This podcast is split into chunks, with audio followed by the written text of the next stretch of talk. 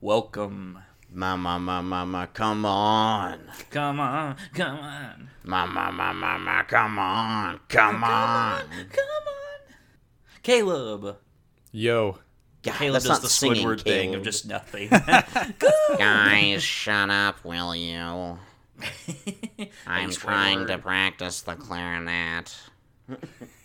Welcome to Yelling at the Screen. This is episode 29, and we are covering the 1986 film by Lam Nai Choi, The Seventh Curse. Jack, did you say it right? I don't know if I said it right. Jack, Jack, Jack, Jack, Jack, Jack. I mean, come on. I do get so self conscious about names, though. There's one big one.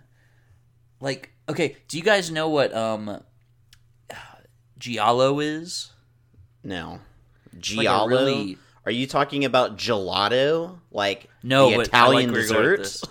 So Giallo is a really famous 60s, 70s Italian horror subgenre. And there have been a few times where I've almost recommended we watch a Giallo film for this podcast, but then the creeping self doubt in the back of my head goes, "You won't even be able to pronounce the name wrong. You'll probably call it gelato, you idiot." And I'm kind of like, "Oh no, no, I'm sorry, Argento, we can't do it." Jeez. Uh. Jack, we got to get you medicated, bro. no, but we're not talking about Italy today. We're talking about freaking Hong Kong. Ladies and gentlemen, this is my second time watching this film, The Seventh Curse. So I'm going to open with Colin and Caleb talking about their first impression since they had their first viewing of this little film recently. Caleb, would you like to start? yeah, I'll start. I know this is not true. My impression of the movie, it, fe- it felt like a fever dream Oh, for sure. because of how fast paced it was, how quick it was. Quick and fast paced is, is the exact same thing.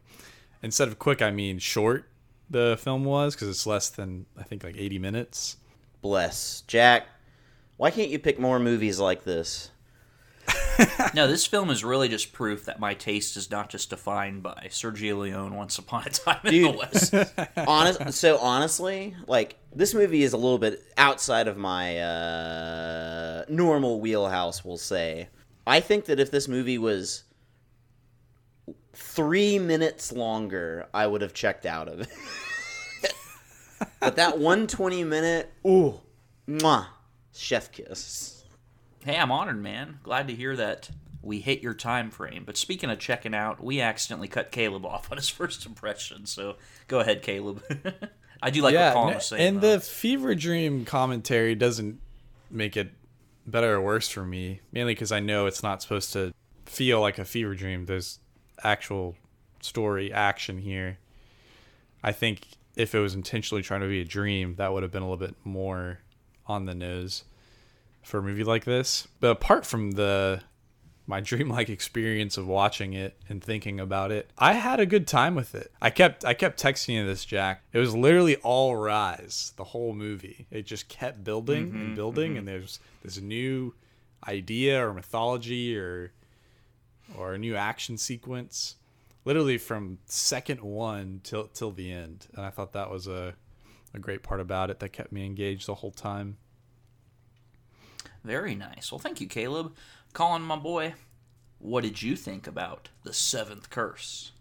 So, dude, I remember a conversation that you and I had off camera, off mic, where you described this movie as like the uh, Chinese Hong Kong Evil Dead. And I didn't remember that conversation when I started the movie. And then uh, they get to Thailand. and the little demon comes out of the guy's butthole and eats that dude. And I'm like, oh, oh, oh, I remember now. and I had Evil Dead flashbacks all the way from high school. Uh, from the first time I watched it, and that old lady was coming out of the the the, the little trap door. was like, Spoilers. I haven't seen Evil Dead, Colin. I, I promise, Caleb. If it makes you feel any better, Caleb, he's kind of half wrong in describing the scene, but I'm not going to spoil the movie. Okay, good. we also haven't seen the movie since high school, so maybe I'm wrong. Oh crap! Is that Evil Dead two? It might even be the Evil Dead remake. Oh no no no no no no no no no! Dude, okay, we're not talking about Evil Dead. We're talking about the seventh curse. So, well, real quick, Colin, I wanted to say you're right about that worm scene where he like opens his cape and the little worm demon's like, ah, like it just happens so abruptly, like just no context, no like, oh by the way, I have a Pokemon with me, let's go. It's just there. It's just all like blood, blood, blood, and you're like, Oh that my. escalated quickly. yeah, this movie just went from zero to 10,000 miles an hour. All you Like- gotta do is you gotta take that scene and then you just cut to Jim from the office, just doing Jim face at the camera, like, hmm. So, I believe, and this is going to be kind of something that I'm going to continue to reference as I discuss this film, but I believe that I lack a significant amount of cultural awareness, not awareness, but like, like, like, uh, because I'm not Chinese, because there's I a don't context speak, that's missing. Oh yeah, yeah, cultural context that that is hundred percent missing. For me, that's always really difficult to overcome in a movie, and I think I overcame it in this movie. Um, and you know what? I don't want to reveal too much of my rating too soon, but I uh, I enjoyed it. I I truly truly enjoyed this movie. Well, good, Colin. I'm happy to hear that. And we're going to talk more about that cultural context because I think that's a very good kind of framework, a very strong foundation to build any discussion on a foreign film, whether it's something very serious and artsy, something you see at the Cannes Film Festival lineup, or something a little bit more silly, cheesy, B movie esque, kind of like what we're talking about today. But before Something that- like Parasite. Ooh, mm, mm. See, I would make the argument. I'm gonna get to my first impression, but I would make the argument that I think Parasite is more of that middle ground territory where someone like Bong Joon Ho is going to be kind of classified, put in with these high caliber artistes and you know the finger quote slow cinema, but then he's very obviously influenced by Hitchcock and making these semi quasi thriller type films. So I think that's a good discussion point we should hit on too. But before we do that, I'm going to pick up my pen, which I dropped, and then I'm going to talk about my first. So I discovered this film because I am a big fan of a little comedy podcast called Podcast About List. And one of the hosts on Podcast About List, his name is Cameron, has a very good Letterboxd profile. I'll share that later. He highly recommended this movie as the perfect movie to hang out with a bunch of friends and get drunk to, but it's also actually really good. And I saw how long the movie was, and I thought, this looks cool. I'll check it out. Less than 90 minutes. You know, I haven't seen a new movie in a couple weeks. And I was blown away by it. Absolutely loved it. I loved the practical effects. I loved the choreography. I loved the costumes, the stunt work, the makeup, the goriness, the over the top nature of it all. It was so cool to watch. And I thought, this film very much gives me the vibes that I got from when Colin and I sat down to watch Secret of the Ooze. It was really cool. A very different kind of context. This is de- definitely a bit more on the R-rated side of things, but I was very much into this aesthetically, thinking about how they created this, what they were going for, the short length, what Caleb was talking about with the rising escalation. So for me, I knew this is one I wanted to bring to the podcast. On the rewatch, the one thing that I think stuck out with me more that didn't really hit me on the first watch is God, I, I love Maggie Cheung. She's a great actress, one of Hong Kong's all time famous best actresses, but man, she's annoying in this movie. she's the reporter, Sally. Oh, Sally, yeah. Man, she's annoying. But anyways, apart from that, I love this movie. Great, great film. Maggie Cheung's in like two dozen really great films. It's okay she gets to play the annoying reporter every now and then. Yeah, man, come on. What what is what is our favorite? what is our favorite uh, uh, best hits album called? Jack. They can't all be zingers. Shout out to Primus. Shout out to Primus, avid listener. yeah, thank thank you, Les Claypool. yeah, dude. We appreciate you. So real quick, if it's okay with you guys, I want to go a little bit back to let's let's back up a bit, rewind a bit, to what Colin was saying about cultural context. Because with the exception of Akira, we haven't really talked a lot about foreign films as far as the main feature segment goes. And Akira, does that even count? It's so big, it's so popular, such a big part of pop culture, science fiction, anime, what people picture. So I think this is definitely a more genuine 80s foreign film that we're covering for the first time. So I want to hit on what Colin was talking about with cultural context. I think where something like The Seventh Curse really works is that it's not necessarily and correct me if you think I'm wrong on this, because I'm kind of thinking out loud here, but it's not necessarily a dialogue heavy, script heavy. This is a film about big major themes and characters talking about the major themes. There's no Oh no. no It's- sound of metal moment where an older character is trying to explain to Riz Ahmed a bigger theme that they need to understand. This is mainly a okay, time to go to the jungle, time to fight the worm tribe, time to fight some monsters, some witchcraft. Here are the monks. Let's climb the Buddha. Here we go. It's not really meant to invigorate deep philosophical thinking. You know, it's not one to have a deep dive intellectual examination.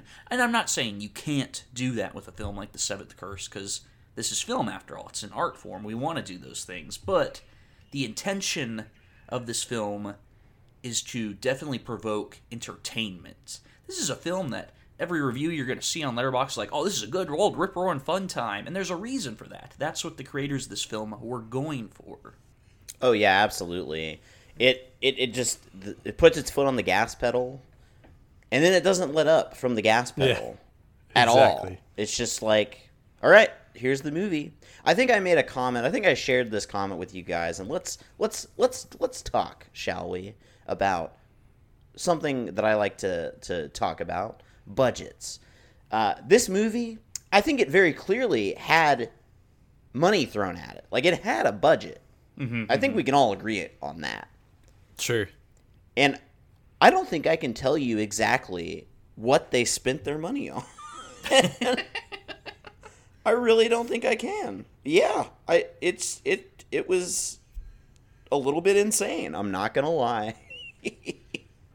oh man, but I but it's just it's it's one of those things that oh, and this is the same thing and we I'm to keep bringing up Evil Dead because this is the thing that it reminded me the most of. I mean, Oh, absolutely. That's kind of where I was going to go next, too, so that's perfect. just look at just look at that skeleton. Like look no further than that skeleton. And like it is clear, very very clear that this movie Which one came out first, Jack? You know these things. Yeah, I was actually going to talk a little bit about that because a lot of this film definitely has this what's the word I'm looking for? Not necessarily influence, but you can feel the cultural explosion of films like Temple of Doom or Evil Dead. Yes. This very 80s campy silliness that would dominate the market, like with films by John Carpenter. And then you could see other markets around the world say, well, we can recreate that. We can make our own version of that. And you can definitely see the Hong Kong producer sitting down and being like, okay, Carpenter, we see Big Trouble in Little Chinatown. Let's have our own version of that. Let's go. And I think, Caleb, you brought up off mic that this, we did a little research that this was also based off old pulpy action serial books that were very popular at the time, or not at the time, but popular in Hong Kong about the kind of doctor detective character going into the jungle to save the girl and save the day. And you definitely get that pulp vibe from this. I think this is very much a capital B B movie, very much influenced by a lot of the cultural popular things going on in big budget filmmaking in the 80s in a fun cool way that I like. Yes. This movie, uh, one of the things, so I watched it with Catherine, obviously, uh, and she gave up part part way through this movie. She couldn't take it anymore. Well, good for you, Colin, for sticking it out. But her number her number one complaint about the movie was uh, she's like, "This is so '80s. Oh my god, look at what she's wearing. Oh my god, look at what she just did. This movie is so '80s." and I have to say, I kind of agree with her. Like, very '80s style movie for sure. Yeah, and that's something I definitely want to dive into a little bit more in kind of the novelty of this film and kind of the looking back at how this film has aged. But before I do that, I kind of wanted to give Caleb pass the mic over to him a second to see what he thought about this film's tone and vibe a little bit. Yeah, I, I wanted to add from your initial point, Jack, about how this isn't a, a narrative that is driven by the themes or the character dynamic as much as it is driven by the action and, you know, these set pieces that they have. Maybe this group, you know, with like the Worm Tribe and how they're engaging with the people that are entering. It's not, this isn't a, a character driven story. Like, I don't know that I could tell you more than a surface level's worth about these characters in the sense like who they are outside of what's going on with this worm tribe. I mean, this is the type of movie where you kind of forget the characters' names a week after you watch it. Exactly. Like I I mean, you said you said Sally and I had to go Wait a minute. look look up on Letterboxd like okay, well, in my who- defense, one I actually don't she? even know if her name's Sally. I think that was just dubbing, or not dubbing, the the U.S. sub version. They just gave her an English name. Oh. Oh yeah, they, cool. so yeah, Doctor Ewan became Doctor it's Young. Dr. Young. Mhm. Doctor Wisely became Dr. Wesley. yeah, it's it's Oh, my Yeah. sweet fascinating. Wesley. It's so fascinating.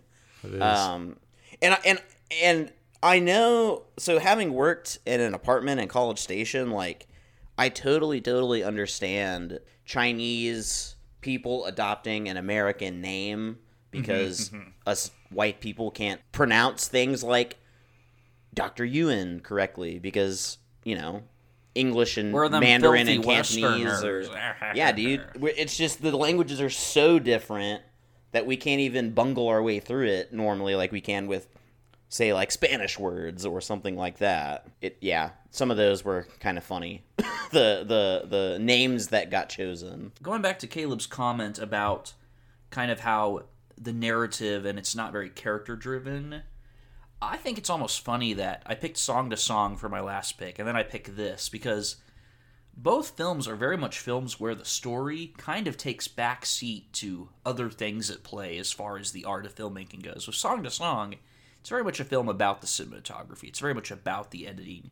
You want to see Malick and Lubinsky. Well, if you're calling, you don't. But I want to see Malick and Lubinsky film hours and hours of Christian Bale and Ryan Gosling, only for Christian Bale to get cut out of the movie, the final product. That's Right. kind of what the target audience of Song to Song is there for, for the most part. Whether something like The Seventh Curse goes, it is an action packed movie. Not really about the character arcs or the drama or the story, but it really is just okay, let's go save the day, let's save the village, let's fight some bad guys. Time to have some good kung fu action scenes, no CGI, there's practical effects. Look at this choreography, look at this stunt work, here we go. That's kind of the target audience that is going to be drawn and interested in something like The Seventh Curse. Sure. Yeah, I mean, you're right. There and for me, I, I I'm not having as strong of a reaction to the seventh curse as I think like Colin had to something like Black Bear. and this isn't to say that I find the seventh curse a weaker film in any way. The char- the the lack of character development in the sense that I don't know who these people are and I can't even remember or tell you much about them. That's a big like problem for me. And I, Mm-hmm. And get I that, I get and, and you're probably wondering, and Colin's probably like, "Well, that was the problem with Black Bear," uh, and but I didn't really have that problem with with uh, Black Bear. But I think that was because of the style. Yeah, you just of- of accepted that that, everyone movie. in that movie was a douchebag and moved on. Good for you. Well, and I think- exactly.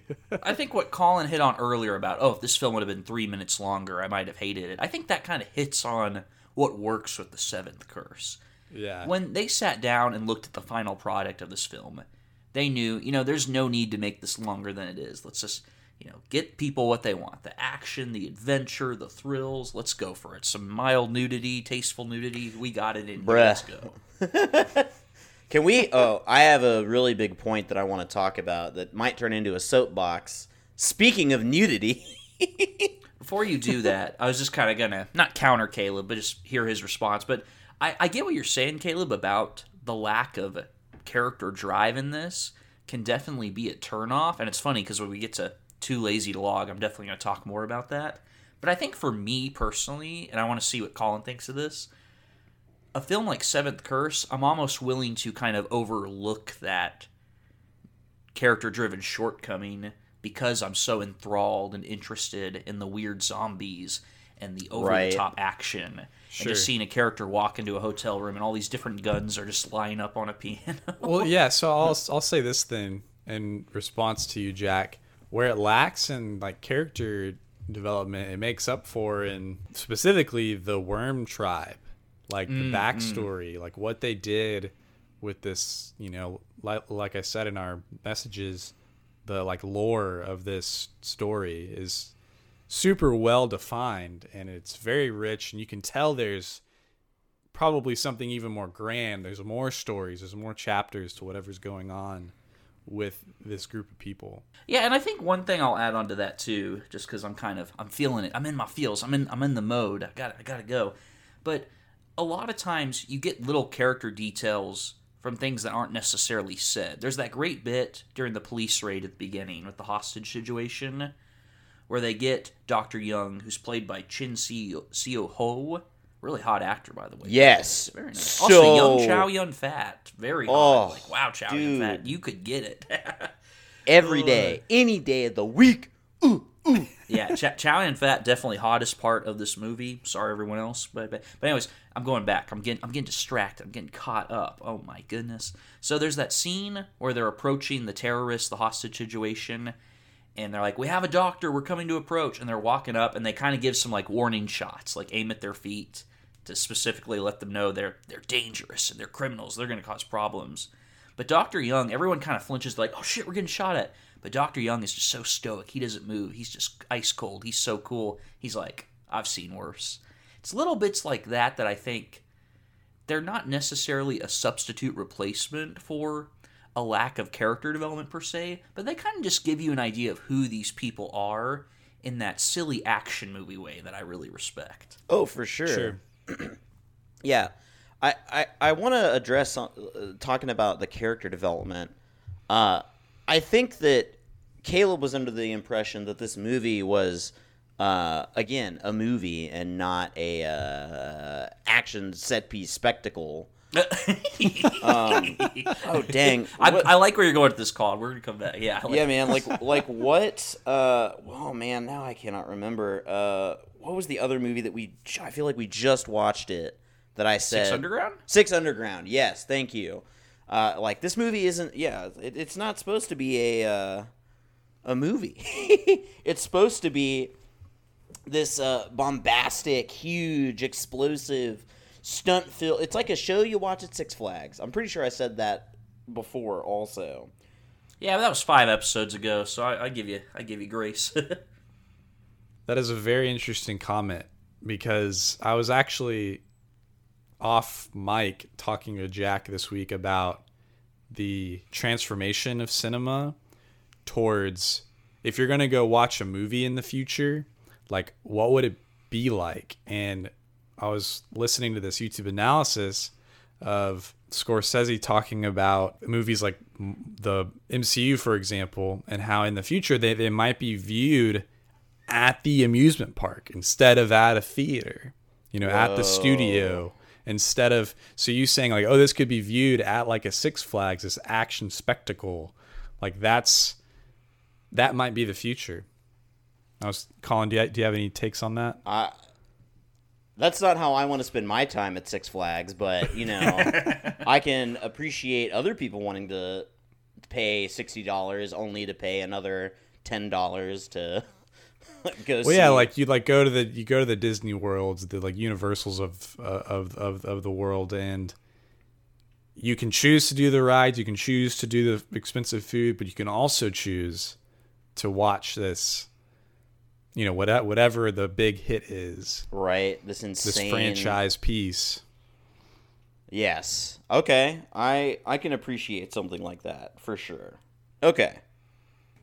That's the I will say that I think the difference between something like these 80 styles films that Colin and Catherine are talking about, something like The Seventh Curse or Evil Dead or a John Carpenter film, I think the difference with those is how they're made and what the end product looks like is a very different process and product than what you get from contemporary filmmaking.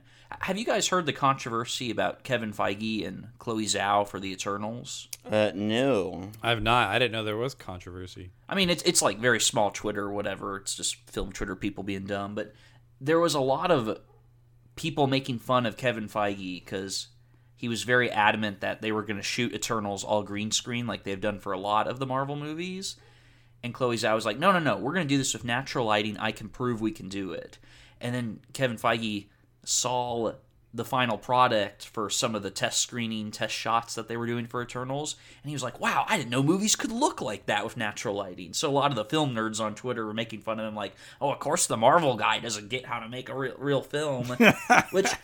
You know, whether you laugh at that or not, it is very telling that one of the biggest producers of one of the biggest franchises in current filmmaking doesn't really have a grasp on how certain films are made outside of the big green screen productions that they're doing. And I'm not here to hate on green screen. I've said this before when we talked about Infinity War and Endgame. There's definitely an art to that and it gives people jobs and there is an importance to those productions that I think has value and there is artistic merit there and I'm going to be there at Matrix 4 day 1 baby, let's go. but I think going off what Caleb was saying about the whole theme park amusement park ride. Oh these aren't movies. They're big rides you go on. There is something telling when the people in charge of the next big blockbuster movies don't really understand the craft. They don't understand the art or the form. So i think there is something interesting going on there that for me almost makes and this is the part where I go full circle and go back to the 7th Uh-huh. curse. but it almost makes the seventh curse age better than I think the filmmakers who made the seventh curse intended it to. I see that. I can kind of see what you're saying there for sure. I, I've said a lot of positive things about this movie, and I kind of, before I let Caleb and Colin take the reins, I just kind of want to put the little closing word there and just say I think a big part of the reason I love this movie so much is because I think there are so many charming aspects of its production that have aged really well in comparison to what I currently see in films like Tenet or Marvel movies. You know, you don't see movies where they just hop in a Jeep and they're just sh- shoving the Jeep up the steps of this big runes that they set up, they created. You don't see a lot of movies where you have an overhead shot of a big Buddha statue. You got one hot actor fighting monks on one arm of the Buddha in the left side of the frame, and the right side of the frame is the other hot actor fighting monks. It's all practical effects, really nice stunt work and choreography. That's not something you get a lot of these days. And I think that adds something special to movies like The Seventh Curse that gets me excited about film in a way that a lot of contemporary films don't. Jack, Gets are, the people going. are you suggesting that practical effects that take time and consideration and money and effort and planning look better and feel more authentic than CGI monstrosities? Sorry, Thor Ragnarok. Sorry, Thor Ragnarok. You didn't go for, say. I, I'm- I, I guess you're right. Sorry, MCU. Caleb, did you have anything else you wanted to add in the Scorsese talk? I always love talking about Marty. no, that was the big point uh, because of what Colin had brought up. And I think that is, I think you're right, Jack, that it's that the seventh curse is separate from this discussion in that they use practical effects. They didn't have a over reliance on the smart technology to implement something in, in, in- innovative, but feels a little bit more detached from from from reality. And I think that we might be in a space, and I'm curious if Scorsese has talked about this at all, but I feel like we might be in a space where we're doing it so much, like it's still so new and we're and it's getting better and we're doing so much of it that we're just pumping out anything and everything. It's gonna take like a new in, in, innovator or something or something different to really take the CGI technology to the next level in terms of this is how you do it artistically as opposed to you're just doing it because it's the easy thing to do or it's it's what everyone's doing. And I, Well, and one thing. Go ahead, Colin. Go ahead. I, I feel like on this podcast, I'm gonna stick up for uh, our poor, poor uh, animators out there. I I feel like we take a big doo doo turd on on CGI a whole lot as a as a podcast or as a culture sometimes, and we keep referencing it as like the easy thing to do, which by all means, it is not an easy task to CGI uh, Thanos's face. Like I don't I, Sure. I don't want to understate the work and effort and love that animators uh, like that CGI creators put into an art form. I think what I will uh, stick the knife in and twist it in circles and circles on is the fact that these animators are I feel like they're just never given quite enough time. They're never given quite enough money. They're never given quite enough attention, love. And because of that, they run out of time. Because of that, it doesn't the final product does not look as good as it could look.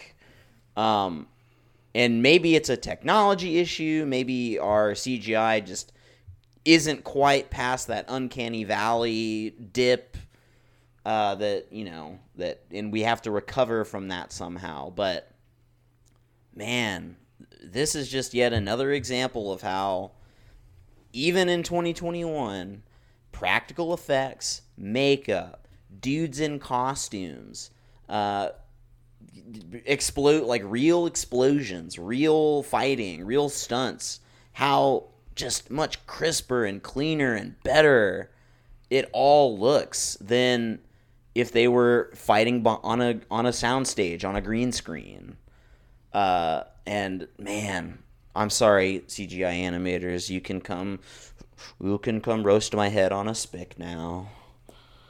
Well, yeah, and it's probably, and I'm not saying that, oh, their job is so easy, anybody could do it with no tech real technical training. I'm saying, like, given the variables that you've shared, Colin, and where we're at right now with CGI technology and how it's like so vast in filmmaking now mm-hmm. that it's beginning to we're pumping this out. A lot of content a lot of cgi like so there's there's a lot of probably a lot of people copying each other. And at mm-hmm. what point will that be transformed and taken to what's next? There's a lot of like i'm trying to envision okay what where is this going? And i want to do this because and how you brought it back to the practical effects colin is like the practical effects work so well in the seventh curse and it adds to this story and to this world that they're building. Oh yeah, i i wouldn't want to see a cgi version of the seventh curse because i could just go rewatch the seventh curse. Yeah, exactly. I don't want someone to remake the seventh curse uh, because they would almost assuredly mess it up. so, Well, and I think a lot of it too is Caleb's hitting on the idea that there are going to be innovators who are going to take the kind of digital style of creating these worlds and take them into very influential directions soon. I mean, I would even argue George Lucas already did that when he was working on the prequels. Because I don't think Phantom Menace was entirely shot in digital, but I'm pretty sure Attack of the Clones and Revenge of the Sith were. So I would argue that the groundwork for this whole artist idea behind it is already there, but I think it kind of plays into what Colin was saying about the timeliness and how the Right. resources are allocated. right for sure. Because I, I personally, I mean, we've talked about the prequels before in the past. We're going to talk about them more in the future because I love those films. I love, love, love the prequels. I think they're gorgeous films. I think they're a lot of fun. They look great. They take you into these imaginative, cool worlds. Because look at Lucas's old trilogy, the original trilogy. A lot of those sets, you know, yes, there's practical effects. Yes, they're real life locations. But you can't always create some of the things that Lucas envisioned with the natural sets. You kind of have to have a little bit of CGI, a little bit of animation. And I really like what Colin was hitting on about this idea of maybe we are a little bit too harsh on the animators. But for me, I would make the argument, and I feel like this is kind of how I started the conversation. I don't really have a problem with anybody who's interested in CGI or 3D effects or animation. My problem is this idea that someone like Kevin Feige or the Marvel producers, they don't understand that there's other options out there. They kind of have Right. a narrow view of where the future is going to go filmmaking wise. right Which is why I respect Caleb's take about you know, filmmakers, artists are going to come along to help innovate, change that. And people make those arguments. They say, oh, look at Michael Mann shooting everything digital. Look at the Wachowskis. They do so many cool things going on. Right. So I think there is a lot of positive things going on film wise. But I do think the fact that the people with the big bucks have this narrow view of where cinema's going, that's kind of where the problem is. That's what Scorsese's critiquing. I think he's less critiquing Yeah. the actual animators, the foot soldiers on the ground, the, Sure. the little peons working on Thanos' face, you know, who you don't remember their names. He's critiquing the people who choose where the millions of dollars go. Yeah, because that's all it is to them. In some in some respects, this is just dollars. It's Right, what are we right. gonna get out of this? That's why they're franchises and why they continue to perpetuate the franchise. Well, if it's okay with you two, I vote we move back to the seventh curse because I think Colin had a few other topics he wanted to kind of hit on. Oh, I do. Okay, so let's talk about racism on this film podcast. Dun dun dun. So I have a question, uh, because I legit don't know, and maybe y'all do. Uh, I recently was told a, I guess it's, I guess you'd call it like an anecdote, uh, from a coworker. So I'm a teacher, uh, obviously, and one of my coworkers, uh, has uh, taught in uh, foreign countries. Like that was kind of like what he did. Uh, I bel I think he taught in I want to say Taiwan. Don't quote me on this. I guess it doesn't matter. anyway, but what he said and what he discovered was that what he he referred to it as the, okay among different Asian cultures there is a certain pecking order. Like they have this view of each other of oh you know the Chinese are better than the Taiwanese. The the the the the Chinese are, are less than the Japanese. You know what I mean? So there's like well, this, there's this whole like sociological realm going on in Asia, in the East, that us whiteys over in America we don't really know about. We're not super familiar with. Oh, exactly. That that that's exactly what I'm talking about. And like it become and anyway, he was referencing something happening in our school and saying, "Oh, I wonder if, you know, something like this will happen in America at some point." But I was wondering, is this movie uh, a, a Chinese Hong Kong production? Is this movie a little bit anti-Taiwanese?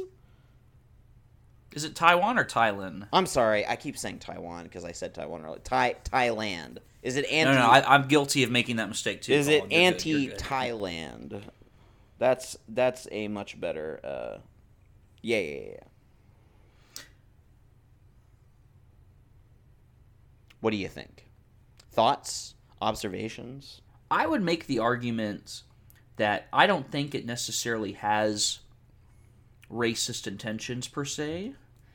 And there's a few reasons for this. The first is kind of on a macro level, looking at the films that may or may not have influenced this. Have either of you two seen the Steven Spielberg film Indiana Jones and the Temple of Doom? Uh, yes. If I have, it's been a long time. Uh, yeah, that's true. It has been uh, an incredibly long time since I have seen it, but I have seen it. Kalima, Kalima. Where they open in the nightclub called Obi Wan. You gotta love it. Good job, Lucas. Yeah, exactly. So, one of the big criticisms of Temple of Doom is this idea that, oh, here comes Dr. Jones, here comes good old Indiana. He's in a foreign country, he's in Asia, and he's fighting with all these, you know, poor native tribes. And a bunch of white people like Lucas and Spielberg created these scenarios where they do all these horrific, cannibalistic, terrible, primitive, awful evils, and the white man and his white girlfriend in the movie are going to save the day. But they have short rounds, so it's not that racist. But really, when you dig into it, it does look kind of bad that the Westerners are coming in creating a project where, you know, the Asian parts of the film are kind of portrayed as villainous. But with something like The Sixth Curse, I think it gets Seventh away with it. Be- Wait, what was that? You s- seventh curse. There's, there's. Sorry, with something like The Fifth Curse. You the missed- Sixth I think it Curse is gets the away- unreleased prequel. Yeah, right. Yeah. I know we skipped so many movies. What were we doing? I think it kind of not necessarily gets away with it, but it addresses it in a better way through Chow Yun Fat's character, Doctor Wisely or Doctor Wesley. Right. Because there's a bit where he comes into the village and says, you know, I study witchcraft. I study some of the black magic the Worm Tribe is working on. And I think we can use this to our benefit. And then you see it because the little worm guy comes in. He's like, "Ah, and Chow Yun Fat's like, all right, everybody, you got your your cloths, you got your bags, let's bag Yeah. them, let's get them. yeah, you got your And then they end you got your black dog's blood and your God, some of the stuff that they listed as ingredients for these for these spells, Yeah. man, was amazing. it's true. It is so funny. It's so good. It's so funny. No, I, I there's one bit of dialogue that always gets me, kind of unrelated, but Colin, you made me think of this. It's that bit where they first witness the sacrifice. Mm-hmm. They're like watching on from a distance, and he's like, "I'm gonna go save her," and they're like, "You can't go save her," and he says, "I'll be careful." He pulls out a gun. I've got a gun. It's just so like, what the heck? That's oh, got it's and so see good. ridiculous lines like that. It's gotta be a translation thing. It it has to be. Because But it kind of works for the film. I think it fits the tone. Really yeah, well. it does. You know, it. Yeah, you're right. It does. But anyways, what I wanted to say about Chow Yun Fat and the whole how this film approaches the cultural issues and paganism and all that, there is kind of a fight fire with fire mentality going on in the third act of this film. oh, for sure, they the use idea the, that yeah. oh the big monster's coming and killing everybody. Well, we'll use our own monster to fight. You know, we've used witchcraft to benefit us. It doesn't demonize another culture, in this case, Thailand's you know, witchcraft, the fiction, whatever. It doesn't demonize that in a, oh, this is evil and it needs to be killed and, you know, God forbid this be part of anybody's lives, but more of a, okay, if we can't beat them, join them. We're in the culture. Let's submit ourselves. Let's get those ingredients. Let's go. I, I also want to bring up that I don't think it's necessarily. I think the Worm Tribe, and this is going to probably sound ignorant, but I think that the movie does a good job of playing up the over the topness and ridiculousness of the Worm right. Tribe. So it's not necessarily saying, "Oh, look at all these barbaric you know Thai Thai people. It's more like, oh, look at these Cartoony. cartoony, crazy, insane villains campy, who just happen to be Thai. Well, and going back to Temple of Doom, Temple of Doom kind of plays that awkward bridge of, oh, you've made it to the bad guy's temple, but there's a bunch of civilized gentlemen here. Let's sit down and eat our monkey brains, because ho ho ho, this is a third world country, and we eat eyeballs in our soup. Ho ho ho. It, it almost plays it for laughs. Whereas what Colin's getting at is something like the seventh curse. It very much is like, okay, here's our villain. He speaks really high. Sacrifices are happening. Things get crazy. It's very obvious that this isn't to be taken as some literal representation. Yeah, dude, straight straight up. He sacrifices a hundred children, and we get to witness children numbers ninety-seven through one hundred. It's You know. Daisy walked in right during that scene, and she was like, "What are you guys? watching?" So. Incredible, dude. And you know what? I'm gonna get on my soapbox now. I don't know if you guys remember this when I texted do. this. I think you know where I'm going. I do. We in America need to expand our ideas of things that we should and shouldn't be allowed to witness in film, in video games, in blah, blah, blah, blah, blah. It is 2021, for God's sakes. Our R rated movies are little baby back bitches compared to other countries' R rated movies. This movie had vaginas. It had boobs. There was a penis in it, I'm pretty sure, at one point. they showed children being crushed on the screen. Imagine, just for a moment, this movie being made in America. It's, this would be an X rated film. Like, straight up. X rated film if this was an American movie. It would not be allowed to be showed in movie theaters. One of the best deaths I think in this movie is when they're like approaching the worm tribe to like scout them out, and that one soldier walks into like the rope trap in one foot, and his other foot's in the other. It like throws him up in the Oh, air and yeah. rips his body. Oh, yeah, he gets was like, drawn and "Wow, quartered so in cool." midair. Yeah, Yeah. that's amazing. dude. Now, Colin, where I kind of disagree with you is I do think this film hits a more campy tone with its blood and gore and violence and nudity. No, I I agree, but that would never happen in an American movie. Mm, mm, Even okay, okay. Even the even in this tone, even right. in this tone, it wouldn't. Yeah, it, it, okay, it would okay. not get made. Period. It just wouldn't get made. And right. Okay. the okay. reason for that, and I think we can all agree on this, is Christians. Christians. And now it's time for Colin's political segment. Christians. Dun, dun, dun. Boo. Ha- half of you, in theory, half of you have boobs. Half of you have vaginas. Half of you have penises. You see them every day. In other countries, nudity is not sexualized. Maybe if you think that all nudity is sexual, you need to look inward and examine what's wrong with your own worldview. Because at any point in this movie, I got to see nudity. And yes, it was supposed to be a little bit sexual, but it was also not played for like anything. It was just like, oh yeah, this is like a thing that happens because, you know, these people are human and these are things that humans do. They skinny dip, they have sex, and it's just normal. And we can talk about it, and no one cares. Colin's over here talking to the scientists at the beginning of the movie. He's like, "Oh, I'm doing studies on the effects of your location and region and how that affects sexual impact." Remember by the pool at the party? I've thought for a very long time now, and we we just like America just has this. If if there's one boob in a movie, it's R rated, even if it's not in a sexual context, R rated. Uh, if if there's violence in a movie, if there's like this horrible, horrific violence, now if you took out the nudity, and maybe edited the child pressing scene a little bit differently, this movie might have been rated PG thirteen. You know why? Because we're okay with over the top graphic violence, but the minute you throw in a, a booby, uh oh, the kids can't see that. That's bad. The kids can't see that. It might have have them have a sexual awakening. Uh, they can't see that R rated, X rated. But you know what? Getting uh, someone ripped literally limb from limb, that's okay. Kids can see that. 13 year olds, oh yeah, perfect for them. They can see that. This is what I love about Colin is I, I show him a film and he goes, "Look, I don't understand the cultural context. I want to say something insensitive. Oh, by the way, you know, screw these Christians and these evangelicals and these conservatives and how, it's just like Colin, you're the best. They've ruined. They've ruined movie.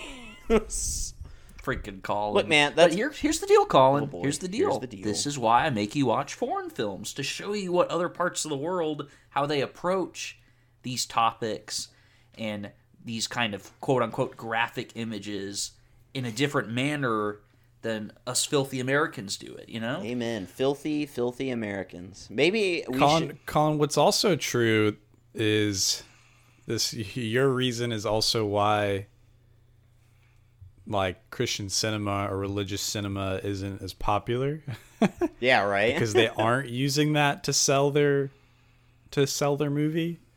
So it kind of like you, you flip it on its head. right. Hey, uh, hey, what's it called? God, God Tube, God, God Film, uh, bu- bu- Net, Net God, whatever the Christian streaming service. Cineflix. what's it called? I think it's called Cineflix, right? All right. Well, wh- whoever made whoever made the cares? film, whatever production company made the film God's Not Dead, uh, where this re- in, anyway, I'm not going to talk about God's Not Dead. It makes me mad. Um, this company needs to uh, Kirk Cameron uh, and this company. I don't know if Kirk Cameron's associated with it or not, but I'm just going to throw him in there. You need to quit making art because you're not good at it. Uh, your movies are bad, and you should all feel bad, and you're ruining it for everyone else. End of speech. Thank you for coming episode to my TED 29, Talk. the seventh curse episode, where we take a look at the state of cinema and use the seventh curse as our jumping off point to attack everyone in the industry. Jack's not wrong. Dude, just just be okay with it. Like, if you don't want to see it, then don't fucking see it. I don't know. Caleb, I feel like I've put my two cents to Colin's soapbox. Anything you want to add? Yeah, I don't. Uh, on my watch of the Seventh Curse, I did not interpret a Political Racist, ideology. political socio like I didn't get that. Um, it could be there. I'd want to, you know, hear. I'd want to read maybe about the relationship. creators of the story. What was their vision for the conflict? Did it have deeper layers? For sure. So yeah, I didn't. I didn't interpret any racist undertones. But I would make the argument that a lot of what Colin's hitting at, if a film like The Seventh Curse, which is under 90 minutes, it's kind of intended as a silly, cheesy, very B movie, lots of gore, effects, fighting, not very heavy on the narrative. If a film like this got Colin to think about those things, I think that's a win. Oh, for sure. I for sure think so too. Maybe I should start watching more. Would you? Okay, I do have a, a separate question that's almost entirely unrelated to racism or boobies and titties and dicks and all that stuff. Um, is do you consider this isn't a kung fu style movie? Like you wouldn't liken a movie like this to say Hero or Or Enter the Dragon. or Enter the yeah okay. It just I, I think it uses... there are elements of the kung fu action genre here, Okay. but I think this is much more of an action horror, even comedy. okay. That's okay. Because I This is kind of one of those hodgepodge cocktails of a bunch of different popular genres, right. Into creating something very unique. And I haven't seen uh, like a wire kung fu movie in a while. Like the last one I saw legit was probably Hero when I was in high school. It's a good movie. I think it also has Maggie Cheung in it. I think. Oh, does it really? nice. Yeah, I think she plays one of the main characters. Nice. Yeah, it is. I just looked it up. She is. So And then uh, Donnie Yen from uh, Rogue One's in it too. That's one of his big early oh films. yes, man. I feel like I need to watch. Uh, go back and watch some of these kung fu movies, like Crouching Tiger, Hidden Dragon, Enter the Dragon, and even some of the older ones like Enter the Dragon, Uh, because they're just fun. I mean, it, they you can put it on, you can check out for a little bit, you get to watch some really awesome fight scenes and and choreography, and it, it is it unrealistic? Absolutely, it is. Jesus Christ! But it's just it's fun. It ignores. Oh man, it doesn't get caught up on dumb little things like plot or realism or gravity. Like, who cares? No, I'm, I'm totally tracking with Colin's saying because I, I think Colin, what you're hitting at is very much this interplay of what we as a podcast want to watch too. Because I approach a film like Song to Song thinking this isn't Colin's cup of tea. I'm not necessarily showing this to him because I think he's going to love it. I'm showing this to him because I love it and I want him to see something I love. But with something like The Seventh Curse, there is this middle ground area where you know you have your Thor Ragnaroks on your side and I have my Malick films on my side and we can like set those aside and shake hands and have an epic moment and be like kung fu movies let's go and I think that's important because I don't want this podcast to necessarily be oh my movies rock Caleb movies suck da, da, da, da, da. I want it to be well let's find some of the movies we as a podcast come together on too so I really appreciate you saying that Yeah, man. I I I think I'm talking this movie's rating up a little bit for myself. I I genuinely, truly had such a such a good time, such a good time with this movie. Man, it's just fun.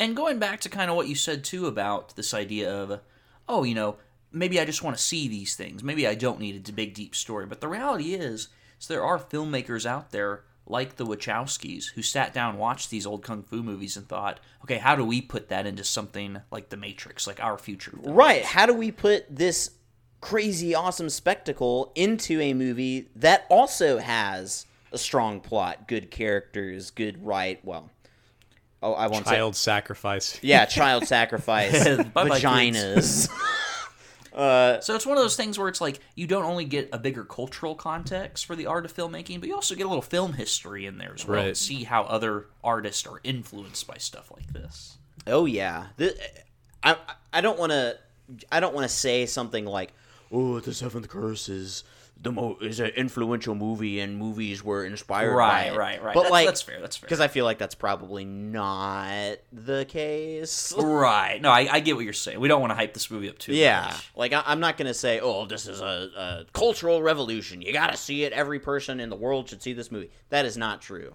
But for a movie under 90 minutes, there's a lot to get out of it that I think can be a good kind of gateway drug to other films of this style. Yeah, do you like when he was dumping blood on the old ancestor coffin and all of that? Like, that's very clearly paint or or or you know like right. cornstarch and and red dye. Like, it's not blood, uh, and it's not. I don't think it's necessarily meant to feel or look like blood. It's it's just a uh, a a representation of.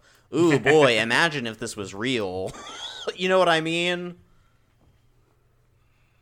Man, Caleb, Colin and I have really been talking this movie up, and I think I'm really happy Colin got a lot out of it, and I definitely love this film. Are there any kind of topics of conversation you want to pull up, hit on, so Colin and I can get a bit of a breather? Yeah. So I kind of want to share something that I didn't really care for.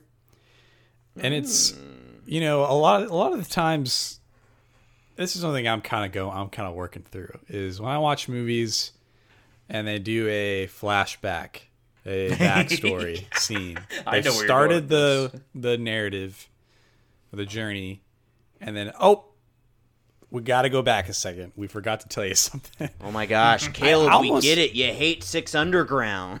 I almost wish that they had started with the backstory and then it cuts to the what was like a hostage situation at the beginning of the of the film. I'm sorry, Um, Caleb. Colin got me with that six. I don't know why that made me laugh so far, but but no, keep going, Caleb. But I'm that's what I don't like you. about Six Underground. Yeah, I know. Is it's We used like. I rarely do I find a movie that uses flashbacks well. And I don't know how you do it well, and I've yet to find an example of of a moment. Well, I'll say this. Technically there are flashbacks in the social network. But Yeah, no, that's a good example. Yeah, I like. but it's used differently. Like it's u- it's it's it's not a traditional flashback because of how it's cut in with with with with the deposition. Anyway, Caleb I thought the Caleb wants his flashbacks to be, uh, you know, Nickelodeon Drake and Josh style, where Drake comes in and he's all beat up and he's covered in bruises. And I'm like, Drake, what happened? And he goes, It all started last week. Man, what a reference, Colin! Very and then it fades, and this guy, it, the screen gets all wobbly, and it fades back, that's what Caleb wants. no, that is also pretty actually sure Drake not what I arrested want. yesterday, so that's a good reference. That is an example of a bad flashback or bad use of flashback.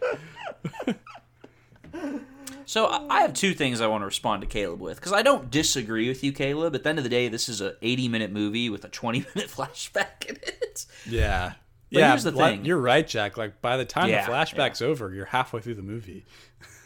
I'm, I'm going to give you a little sneak peek at what's to come in this episode because when we get to Too Lazy, I'm going to recommend to you a movie that I think does the flashback thing really well in a really Ah. cynical and nihilistic and fucked up way. So get ready for that when that comes. I'm excited for that. But I think the logic behind why they open with the whole police procedural siege raid on the hostage situation is because you want to open your film with a bang. That's how the film opens. You see all the cops coming, you see all the guys with guns, you see all of that before any of our major characters come up. And I get the logic of opening in chronological order, but sometimes these filmmakers think, you know, we need to open with something cool, something exciting. People like Raiders of the Lost Ark because it opens with 10 minutes of just silence and Indiana Jones going through the traps and all that scary stuff. So I think the logic is less trying to disorient or confuse the viewer and more of we want to open with something exciting. Well, I don't feel disoriented or confused Okay, by by that's their fair. decision or the editing decision, how they piece this together. And I, and I'll, again, I'll, I'm going to go back to my point about how it's all rise. This is a movie where there's a lot of great, like enticing scenes that are filled with action, filled with intrigue. They could have taken any number of these scenes and put them at the beginning and hooked the viewer. I don't think that they were struggling for that. Yeah, I think it's the and it's not even the linearity of the story. It's Something about it just about feels it like an didn't work for you. awkward, like jarring use of a flashback. I, I don't know how to describe it. And that's the thing. I'm trying to figure out like why do I not care for flashbacks and how they use these in stories. Um, and I haven't quite figured that out. And that's part This the might be one of those classic long-term discussion points we'll put a pin in, and then Yeah, we'll, we'll come approach to it again this. next time you and Colin argue about Pixar. Next time we argue about Pixar. Oh my, oh my God, Pixar. You know, this movie actually reminded me of a scene in uh, Inside Out. No, I'm just kidding. in Soul, where uh, no, I'm, All right. Well, this has been a good discussion. I didn't know if, since we were talking about a shorter film today, if the discussion would be on the shorter side, but you guys have brought some good stuff to the table. I like it. I like it. Let's go ahead and transition into final thoughts before we close out with ratings. Caleb, do you want to give any final thoughts for the seventh curse? Honestly, I came into this. I didn't have a lot to say. I had a few points, which is why I'm glad I had some space to latch on to some broader conversation pieces surrounding the industry of cinema. Scorsese, we all love talking about Martin Scorsese. Chris, I- Some other, some, some other topics. Yeah. So thank you, Colin, for entertaining entertaining me and Jack. Shout out to both of y'all. Uh, avid listeners of the podcast. Lol. I do have to listen to my own podcast. yeah. Sure, yeah, right. like. That way we have at least three listens per podcast. There's just so much Colin in my head. Ah! get him out! Get him out! Fuck! Yeah, but anyway, no, no. But for real, on on topic of the seventh curse, Colin's right as as he usually will be about practical effects. That's what got me super into this movie was how they designed the set, did the effects, and kept the action building the whole time. I just couldn't believe it that it just kept and kept going, and I enjoyed that a lot. It is really an, an entertainment action spectacle. Big time. All right, Colin. Final thoughts. Dude, 100 miles an hour, 1,000 miles an hour, 10,000 miles an hour, t- 10 decillion miles an hour. Caleb gets that reference. cookie, cookie. Anyway, uh, but dude, I, I, I think I'm, I think I just, I think I just might love this movie. Aw. Excellent, excellent choice, Jack. See, I got him with Song to Song, which he didn't like, and now he loved this movie. So the next time I get to pick a film, I think he'll hit. No, I'm just kidding. Exactly, exactly. I'm actually, I think I'm approaching it from the perspective of I wanted to do two films I love, like, and then a film I've never seen that I think would be fun to talk about with you guys. So I'm gonna pull Six Underground next time and pull a film that I've never seen before. Nice. Jack, what about you? Final thoughts? Yeah, this is the type of film that four or five years ago, I don't think I would have really appreciated. I would have been like, oh, it's cheesy, it's dumb, it's silly. And now that I'm older and I'm wiser and I've broadened my horizons to the type of cinema I enjoy, I'm totally on board with what Colin was saying about old kung fu films and just finding a lot of films with over the top action where you can just kind of sit back, relax, and enjoy the show. And that's what this was. This was a great show. It was so enjoyable, a great time to watch. Hot actors, cool effects, scary monsters, lots of blood, gore, violence. Good, good time. Can't recommend it enough. Hot actors, indeed. Mm-mm. Oh, Chow Yun Fat, thank you. Thank you so much, avid listener of the podcast. Uh, and shout out to Chow Yun Cat. I know you're out there listening. All right, Colin, you want to lead us in ratings? I most certainly do. Let me uh, let me set the scene for us here. Set in the Jack. scene. You've been uh, you've been uh, cursed by a by a tribe Oh, no. with a blood curse, and uh, the cat I, tribe. I know, and, and all of a sudden, you know, you start to feel this severe pain in in your leg. You know, it's just and it your veins are popping out. You're like, ah, my leg, ah. And then all The cat tribe is turning me into a cat. Oh, and then all of a sudden uh, a little uh, uh, a cyst, a blister pops up on your leg. And then more blisters start coming up. Jack, how many of those blood blisters are you gonna pop? This is one I kind of have a hard time with, going back between four and four and a half. But you know, good time, good vibes. This podcast, I'm loving it. We're going four and a half blisters, baby. Ooh, four and a half blisters. Nice, nice, nice, nice, nice, nice, nice. Okay, so Caleb, same situation. You've been cursed. Oh, okay. Same exact thing. I don't know how they managed to get both of you in the same day, but they did. Okay. Poor Caleb. Poor Caleb. So you made it a little bit further than Jack. You're all the way in Thailand. You're climbing up a Buddha statue. Uh, but for some reason, this Buddha statue has five eyes that all have a magical substance in them that you're going to have to swallow whole. That is way too big to swallow whole. But you got to swallow, uh, you know, there's five of them. Now, here's the question How many of those eyeballs are you swallowing? Dang. Okay. That Swallow, swallow. that is a good swallow. point. I, n- I didn't even realize how um how How large the How, things like- that they had to swallow in this movie how were? like uncomfortable I felt in the scene where he had to swallow that. No, you're. I was there with you, Caleb. I definitely felt that too. yeah. But I'm gonna swallow three out of the five. Three. Dang, son. All right. Well, uh, so I'm the leader of the tribe who cursed both of you. Uh, and in order to really uh, get these curses the way that I want them, I really got to sacrifice children. I mean, children blood is just Uh-oh. at a higher premium than any other type of blood. Now, I can sacrifice up to five children for maximum potency, but you know, children, they're hard to kidnap, they're hard to come by. So, you know, I think I'm I'm gonna sacrifice uh, uh, four and a half of those children. I'm gonna cut it. I'm gonna bisect one of the kids. I'm gonna mail the legs back to their family. That way, they can have a piece of the kid back. Four and a half children. Very nice, Colin. And it makes me very happy that you love this film. That's that's a huge win. Man, four and a, oh boy, what a what a movie, dude! What a movie! It's good, good, good. Real quick, before we move on to Too Lazy, I have to ask because you know sometimes I have wins, King of New York, Seventh Curse, but I do have losses too. Which one? I think I've asked you this before, but which one infuriated you more? Once Upon a Time in the West or Song to Song? Song to song. I have to know. It's got to be song to song, dude. okay. Upon because I feel like you talked more positively about Song to Song on that episode than you did about. But then again, maybe it's just because we've been doing this for. Ah, while, dude, you know what? Who am I kidding? I hated Once Upon a Time in the West, man. I'm sorry. I was trying to talk it up a little bit just now.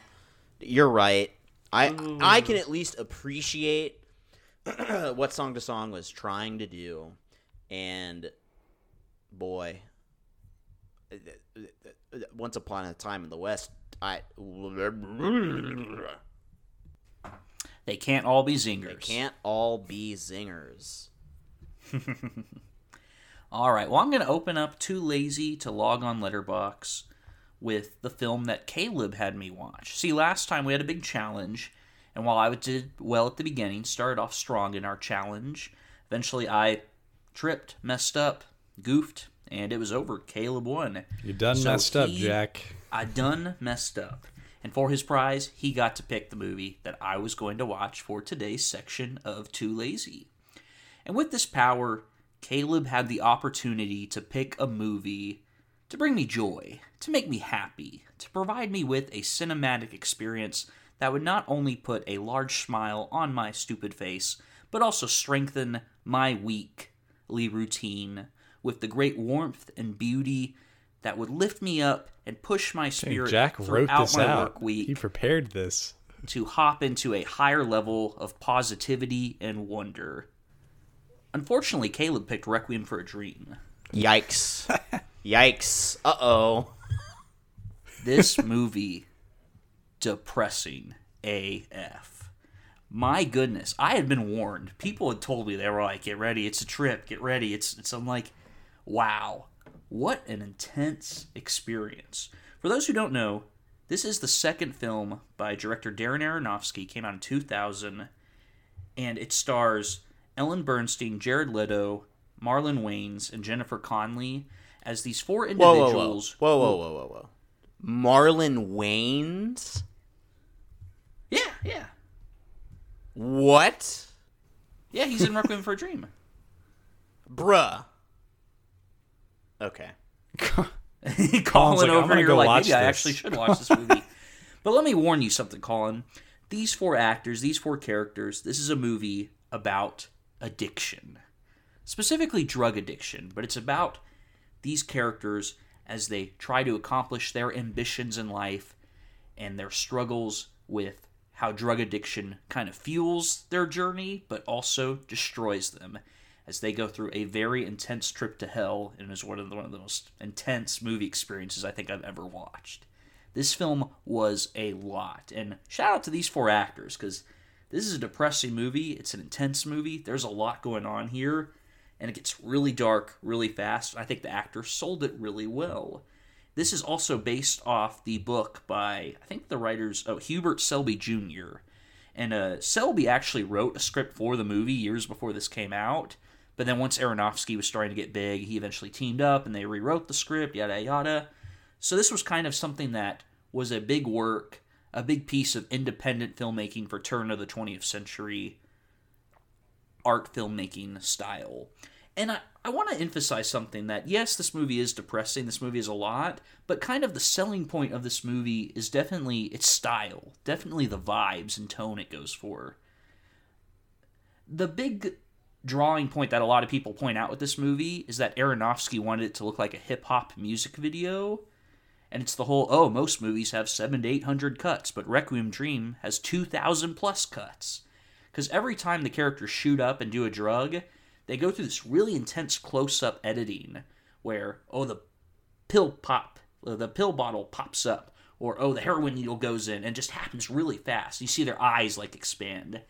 And it almost gets to the point of gimmicky, but I really can't stress enough how intense and cool the editing is in this film. It's very in your face, and it feels very surreal in a way that I think few films can pull off. The other thing about this film that I think is worth noticing is the freaking score. This score is phenomenal. And I've heard this score before. The Clint Mansell score for Requiem for Dream is one of those scores that I think everybody has heard at one point or another, but they never quite realized where it came from. And it is such a good score. So for me, even though I definitely can recognize that this film is super dark and just a lot to handle on an emotional level, it really is well done in the combination of how great the editing is and how strong Mansell's score is that he works on.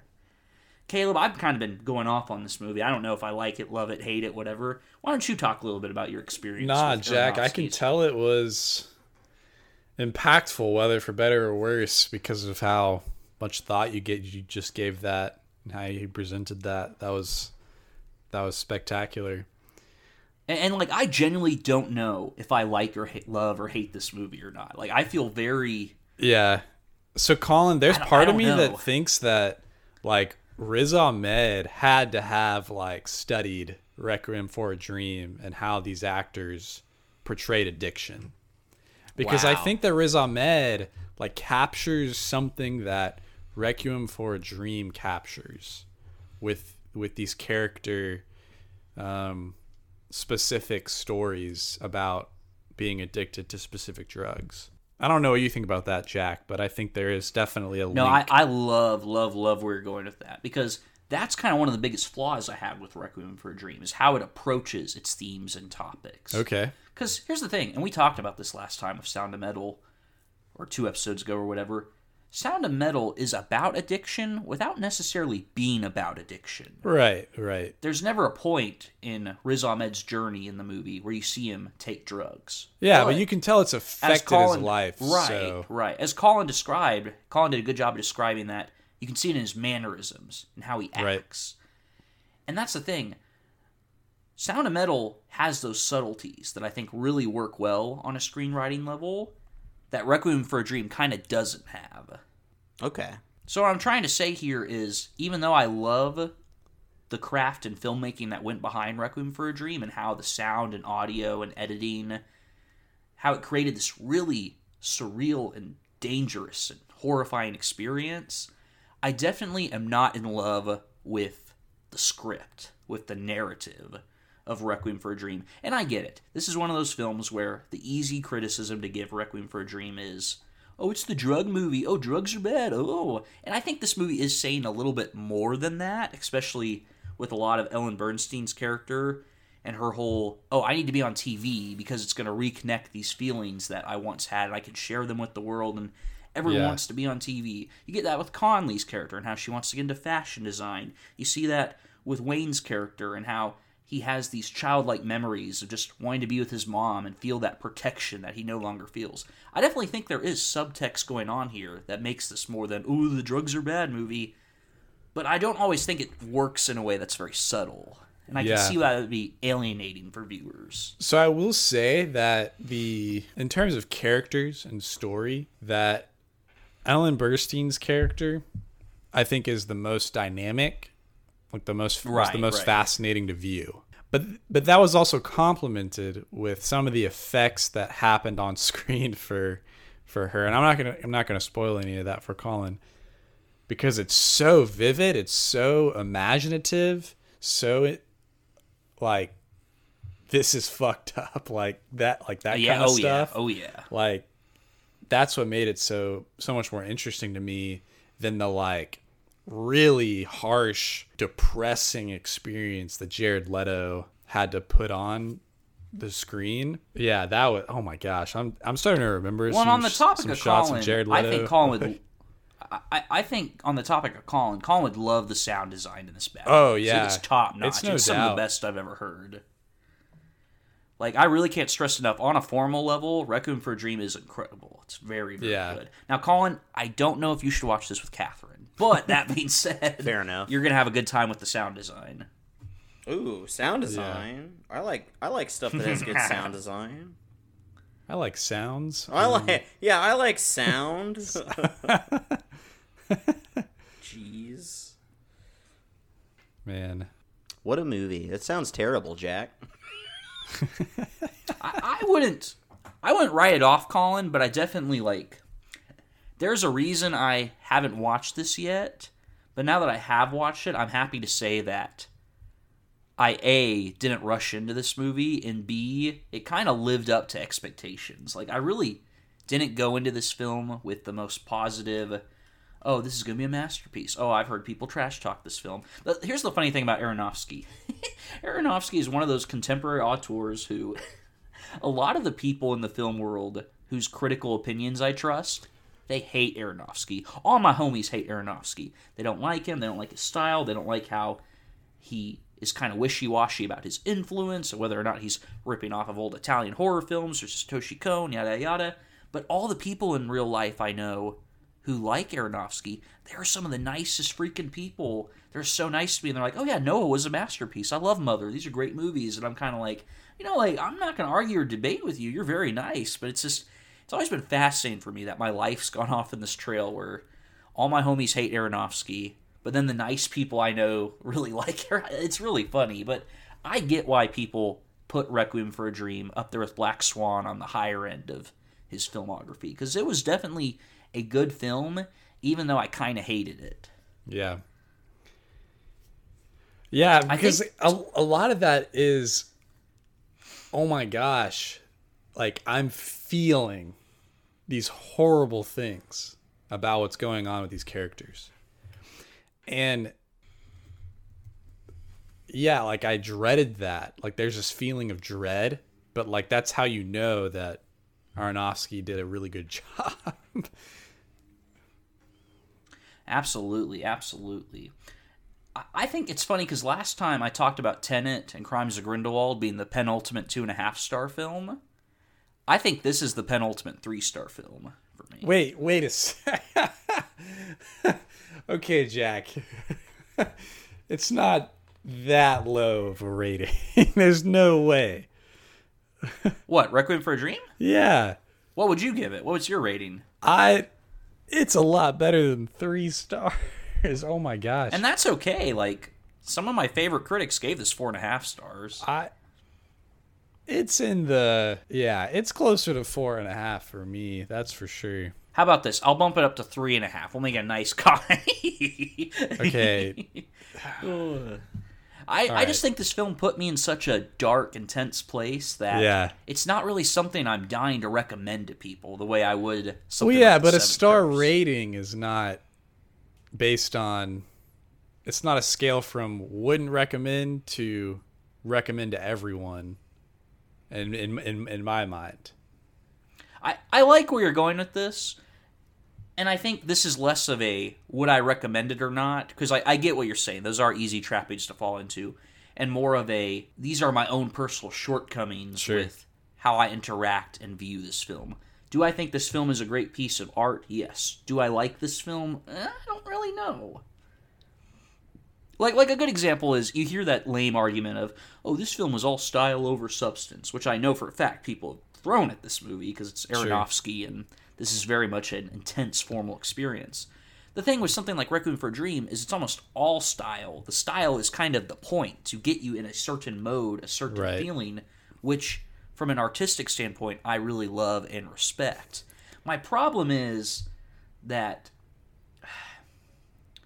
I don't want to go too much into spoiler territory here, but to a certain degree, Colin, close your ears for 10 seconds. I almost think this film is more cruel to its characters because none of them die at the end. And that might sound fucked up, but I think this film is so dark that the place all four characters end up at the end of Yeah. this film is basically hell. Like I mean, is yeah, it's worst. almost like It there's no horrible. catharsis for any of them. It's kind of like if if Howie hadn't died, right, at the end of Uncut Gems. Oh, I think it's way worse than that. I think Yeah. it's there. There is something pure, like heart wrenching, just dark, dark, dark about where these characters end up. Oh, for sure. Like it's so bad. And I'm not saying that's a bad thing. I'm just saying that on a personal level for me, from both a pathological standpoint and kind of what I'm looking for to get out of this narrative, it just didn't put me in a good place that makes me want to give it a higher rating, if that makes sense. And I'm saying that because it put you in that place, it was a smash hit. It was a success because Aronofsky was able to make you feel that way, put you in that place upon viewing his film. honestly, I respect that, Caleb. I think that's a good take, and maybe I will bump it up to three and a half. There, there's, there's been some persuasion going on here. Caleb's a very charismatic. We call him Caleb, charismatic Caleb, back in the, the old days, and I, I think you're onto something. I, I don't quite agree with you, but I do admit that I'm tracking with where you're going with Yeah. this. And Jack, you have to admit there there is a lot of substances in this movie. That was a very awful ah. but very amazing joke. I, I approve. I And that is when Caleb got fired from the podcast. yes. Colin, you and I have said way worse things. That's true. Hey, to quote Catherine, Caleb's the funniest person on the podcast. He doesn't even try. Thank you, Catherine. now, earlier, Caleb, I kind of hinted that I wanted to recommend a movie that, if you like Requiem of a Dream, I think you would like this. Very, very different film, but there's a lot of similar ideas going on, and I'm am gonna be that cheap Armond White mode of don't watch Requiem for a Dream, watch this movie. And this movie I want to recommend to you, Caleb, is the 2002 Roger Avary film, The Rules of Attraction. It used to be on Hulu. I don't know if it still is. But there are a lot of similar ideas going on as far as the concept of abuse and addiction with drugs, kind of playing into the mindset of the young people, multiple perspectives. It does some chronological linearity stuff that I'd be interested to get your take on. This is a film that Daisy and I sat down to watch, and she absolutely hated it. Thinks it's one of the worst movies ever, and I really enjoyed it. But I admit that it was very dark and made me very uncomfortable in a way that wasn't quite as intense for Requiem for a Dream, but it definitely gave me a similar vibe. So I would really recommend the Roger Avary film, The Rules of Attraction, to you. Okay. I'll look into this. Caleb, before we move on, do you have any final thoughts you want to say about Requiem for a Dream? Nothing that wouldn't be spoilers. Should I just take my Um, headphones off at this and just let you No. guys talk about Requiem for a Dream for a little Well, bit? we're we're gonna talk about it more in the future. We we got For some sure. surprises coming for our audience. I mean, so don't worry. This I is mean, not Colin, the last. It's and this is what Jack told me while he was watching this movie. Okay, he said like, "Oh yeah, I've definitely heard like this score before." You said something like that, Jack, and it's very possible, Colin, that you're gonna, if you ever watch this, you're gonna be like, "Oh yeah, I've I've heard these sounds, I've heard this music before." It's it's that good that it's like seeped its way into like popular music from film. Okay. Oh, I, I can't stress enough. The score is not only the best part of this film, but it's probably the best thing in any Aronofsky film. Period. Definitely one of the finest pieces of a film score, film music in any film from the 21st century. It is phenomenal. Yeah. And the editing, oh my gosh. You need I'm to like watch this movie for the score alone, in my opinion. I'm like remembering how they edit based on like, okay, what kind of drug are they using? And the edits like complement the effect of the drug in a really like I don't know I don't know what the right word in a really engaging way for the viewer. Because it makes you and that's golly, this is why I think it's such a good movie. Is like it is too real almost. Like it's at the point where I'm starting to feel the way that this person is feeling taking this drug because of how it's done visually. Yeah, I, I'm gonna. I like where we're kind of closing this at, Caleb. You're hitting on some good stuff. But before we move on, I want to say one last thing about Requiem for a Dream. Okay. So on this podcast, we've talked about Stanley Kubrick's The Shining from 1980. And I've talked a little bit about how, to a certain degree, The Shining is almost too much in as far as its influence on a certain current state of cinema goes when it comes to the whole A24 perfect shots. You know, that one Yeah, perfect yeah. shot. We got to get on Instagram, Twitter. And I definitely think Requiem for a Dream very much falls into that same category of a really dark, intense movie that is beautiful and gorgeous to look at. That's impossible not to see how other filmmakers who've come later have been inspired by it. Yeah. Like I definitely see the A24 guys in a lab, like they've dissected The Shining, they've dissected Requiem for a Dream, going over the shots. How, how do we do this? How do we repeat this? And I think to a certain degree, that is why so many people kind of harp on this film and they're like, "Oh, Requiem for a Dream's overrated. It's a college dorm poster movie." Da da da da da. Which I've never met anybody with a poster for Requiem for a Dream, so whatever. But that being said, I left this movie thinking, I'm surprised that people hate it as much as they do. Yeah. That's surprising to me. I mean, it's surprising to me that you gave it 3 stars and that's that's uh And don't get me wrong, don't get me wrong. This is definitely the classic scenario of it. This film does have a 4.1 average rating, so Yeah. it's not like people really hate this film the way they hate, you know, a masterpiece like Phantom Menace or something. But but but my point is, is I'm the type of guy, I'm that type of asshole who gives films like this three stars all the time. But I'm surprised so many people give this one stars. Who I follow. Now that's that's ridiculous. That is just I can't wait till I watch this movie and give it one star. no like Colin, you're Colin. you're not going to give it 1 star. Challenge So, so. Colin, I definitely want you to watch this so I can get your thoughts on it. But but I do. You need get ready, like get ready. It's it's it's gonna you're gonna want to lie down afterwards. Yeah, you're going to want to be able to process this movie, Colin. Dang. Yeah, it's it's heavy. But anyways, like we hinted at earlier, we have a surprise coming up in the next coming episodes, so there will definitely be more talk about Requiem for a Dream as well as some other movies that came out around this time. But we'll just leave you in suspense as we get ready for that. Moving on a little bit, if, that, if that's okay with you two gentlemen. Yep. For sure. If Requiem for a Dream by Darren Aronofsky was a film that left me in such a dark place, and I was like, oh, I wish I was dead, Caleb over here was getting ready. He was recruiting, he was enlisting.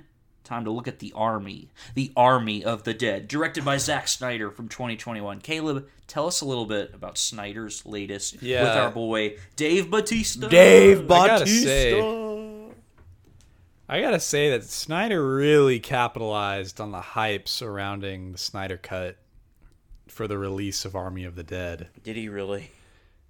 How so? Because yeah, because there was so much hype for Army of the Dead, and that came from a place of, oh, the Snyder Cut just came out. This was a huge, you know, victory for people of cinema that care about voicing their opinions and getting the industry to do what they want. Um, It is funny to think this is the first time we're actually talking about the Snyder Cut. yeah, and then he, you know, announces Army of the Dead, and it's got all this hype. It, the trailer makes it look like it's going to be this really cool, taking the zombie apocalypse to the next level. At least that's how I felt in the interpretations from the hype surrounding it. And man, it did not live up to that at all. um, don't get me wrong, I had a good time. Like it was fun watching Army of the Dead because you had such a in my opinion, you had a strong cast. Some would say it's not a well put together cast, but I think they're all they're all unique, they're all creative, and Dave Bautista's a strong lead. Amen. No, that was one thing I was going to kind of comment on too, Caleb, is apart from Bautista, who's definitely someone with a lot of rising star power, this is mostly, I don't know if I would call them unknowns, but they're not, you know, big name actors Yeah. by any means. So I kind of, that was something that intrigued me about the film was a very smaller, not as famous ensemble. That definitely intrigued me about this. Yeah, that is it is a lot of unknowns. I think that's a fair way of putting it. I think some of them are better than others, but I think they work together. F- For for a movie that lets you down, they worked. It worked really well. for a movie that lets you down. Yikes, bro. Yeah, Caleb, you sound pretty underwhelmed. Do you want to kind of explain what might have happened, where the yeah, so I expectations had got? I honestly had a strong first impression because I remember I watched this with some friends, and afterwards, I was the only one of the three of us that actually had some positive things to say. But as time's gone on, I've been like, man, like I don't really care to revisit this movie. Like I'm not, I'm not gonna try to watch this again anytime soon. Now hold Um, the phone there, Caleb. Is this the same group of friends that was trash talking our boy John Waters and Serial Mom? We gotta know. no, it's not the same group. It's not the same. Group. Yeah, those people can all jump in a lake. Jeez, dude. Colin's gonna sacrifice them to, to the yeah. I'm gonna put him in the press. I'm gonna. So, and here's the other kicker with this movie is I didn't know this going in. This was a surprise. I started watching this and I was like kind of be- be- bewildered because this is to this script. This is a heist movie. Everything they followed the formula. It is the heistiest of heist movies that you can watch Dang. um, in in a in a bad way. in like- a bad way. Uh oh. Interesting. Uh oh. And I already don't like heist movies, so it lost points pretty early on for me. But I gave it the benefit of the doubt. I was like, you know, I'm gonna give Snyder his chance. Maybe he's coming in and he's gonna do something uh, in, in, innovative with the heist genre. Did he? But he he really didn't. He really didn't. So, from a certain perspective, I could see someone with like a more cynical view of Snyder in this film. Oh, it's just zombie apocalypse, but it's a heist movie. Is that kind of Oh what yeah. plays out in Now- the end? Yes. But here's where the answer to that is tricky because the most interesting, the best parts about this movie are all taking place within Las Vegas. So, to set the scene for y'all, this is like the World War Z style of, oh no, zombie apocalypse has broken out. Let's try to contain it. And they managed to contain it all in Las Vegas. So they have these massive walls constructed around the city of Las Vegas. All Okay. these zombies are unrealistically trapped in Las Vegas because That's what I call subtext right there. Oh, all the zombies are trapped in Las Vegas. Yeah. It's just like real life. Ah! I've been to Vegas. I'm sorry, seen, Caleb, I- I've seen the casinos. Blackjack turns me into a zombie. No, but uh, sorry, Kale. I didn't mean to cut you No, off. you're It's- good. You're good because these zombies, these aren't like your. Anyway, I'm not gonna go there. I'm not. I'm gonna move on. What makes everything that happens within Las Vegas interesting is, you know, the, Las. It is. It is a wasteland. Like it's been mm-hmm. Mm-hmm. destroyed. Zack Snyder managed to create a group of zombies that are more intelligent than the typical, you know, Walking Dead. I'm just strolling around eating whatever I can find, any human flesh I can find. They have like a culture. They have a like they're they're a people. And that was super fascinating. Also, there's a zombie tiger and horse, and I think it looks really cool. There's a lot of things there that like Pra- practical Zack Snyder could right? have spent time on. Yeah, yeah, kind of like practical effects. The tiger is for sure CGI, by the way. Like that's not a. That's bummer. I'm not. Uh, sounds like I'll hate it. the common theme of this episode. like Snyder had the opportunity to really flesh out this zombie world that he's created. And spoilers, spoilers, he's gonna have the opportunity to do so. He's left himself a cliffhanger for that. It's likely that he's gonna be able to expand this zombie world culture that he's created. Army of Dead Zero, the prequel. Yeah. Colin, if it makes you feel any better, whether CGI tigers or not, you were never going to watch this movie. This bad boy is 148 minutes long, Oh Yeah. no! It's pretty long. Too, uh, which I think is worth noting because Yeah. whether you're on the fence or not about this film, and I don't know if Caleb's sold you whether or not you want to watch it, that length is pretty long. And that's always been one of my personal criticisms of Snyder. I, I like his films for the most part, but man, that, that boy likes to make them long. Yeah. I saw the runtime on the Snyder cut. Yeah, dude. Uh, Who's got? Who has time for that? Literally, everybody's like, Jack, what'd you think of Snyder Cut? Jack, you gotta tell me. I'm like, guys, like, I, I, I don't have time. I barely had time to watch Once Upon a Time in America, and that bad boy was over four hours long. So I'm not I'm definitely not trying to sell you on this movie. The entire heist, you know, the big what they're going after is their their time constraint is because America on the 4th of July is going to nuke Las Vegas as like this epic On like- the Fourth of July. yeah. Oh That's in America, big and proud. fucking I like to do it there. Like that Say goodbye to What? I'm watching this movie, dude. You just sold me. wow. Colin. I keep Colin, throwing I'll watch it reasons with you That's for if you why you shouldn't watch this. What a Colin, if you watch it, let me know. I'll come over ASAP. dude, what a what a plot. Jeez, bro. Oh lord, I love that. That's incredible. How could you not love that? Uh, Meanwhile, So, Caleb's Caleb, like, apart from "Uh." the fact that you didn't really care for the heist movie shenanigans yeah. and the kind of lack of potential that goes on with the world building, were there any other highs or lows with this movie that you think really stood out? Yeah, highs were for sure Dave Bautista and his dynamic with his daughter was a, is a big high for me. That makes me happy to hear because I really love Bautista. We've talked Yeah. about this in the Infinity War episode, but I think he is easily the best, top three at least, but maybe even the best part Um, of going to see MCU movies. I love Bautista. He's great. Yeah, I'll add that most of the time the zombie fighting and killing is you know, if you screw that up, you're it's de- like why are you even trying anymore?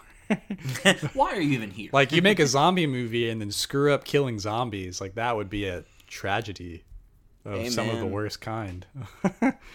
um, so you have to do it do it well. Now there is a character I don't remember if he's Swedish or German, but this dude is one of my favorite characters in this movie. He is like s- such a lovable guy, the kind of person that you wouldn't want to send into you know the zombie apocalypse scenario, but that's what made him so like compelling and interesting to watch to me. Caleb, it definitely sounds like even though you weren't hung up on this movie, you didn't hate it. Right. And that's where I deferred from my friends that watched it with me, is they were like, trash movie. This is one of the worst that I've seen. And I was like, well, like you're I'm not gonna argue against you, but like here's where I also had a good time with it. Nice, nice. Well, Caleb, I'm kind of looking across the board at people I follow on Letterboxd, and it's mostly a lot of three star reviews, a couple two and a half, two, one star, three and a half. What what would you think you'd give it? How many zombie kills are you going out of five? How many zombie kills? Oof. I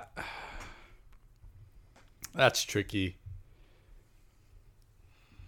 How about this? You can get back to us on that. Yeah, I have to might sit on it. that for a bit because oh, I don't think it's like the worst film of all time, but it's not like like it's no it's no Zombieland, so it's somewhere between like a two and a half and a three and a half space. So probably a three, but it could go as low as two and a half.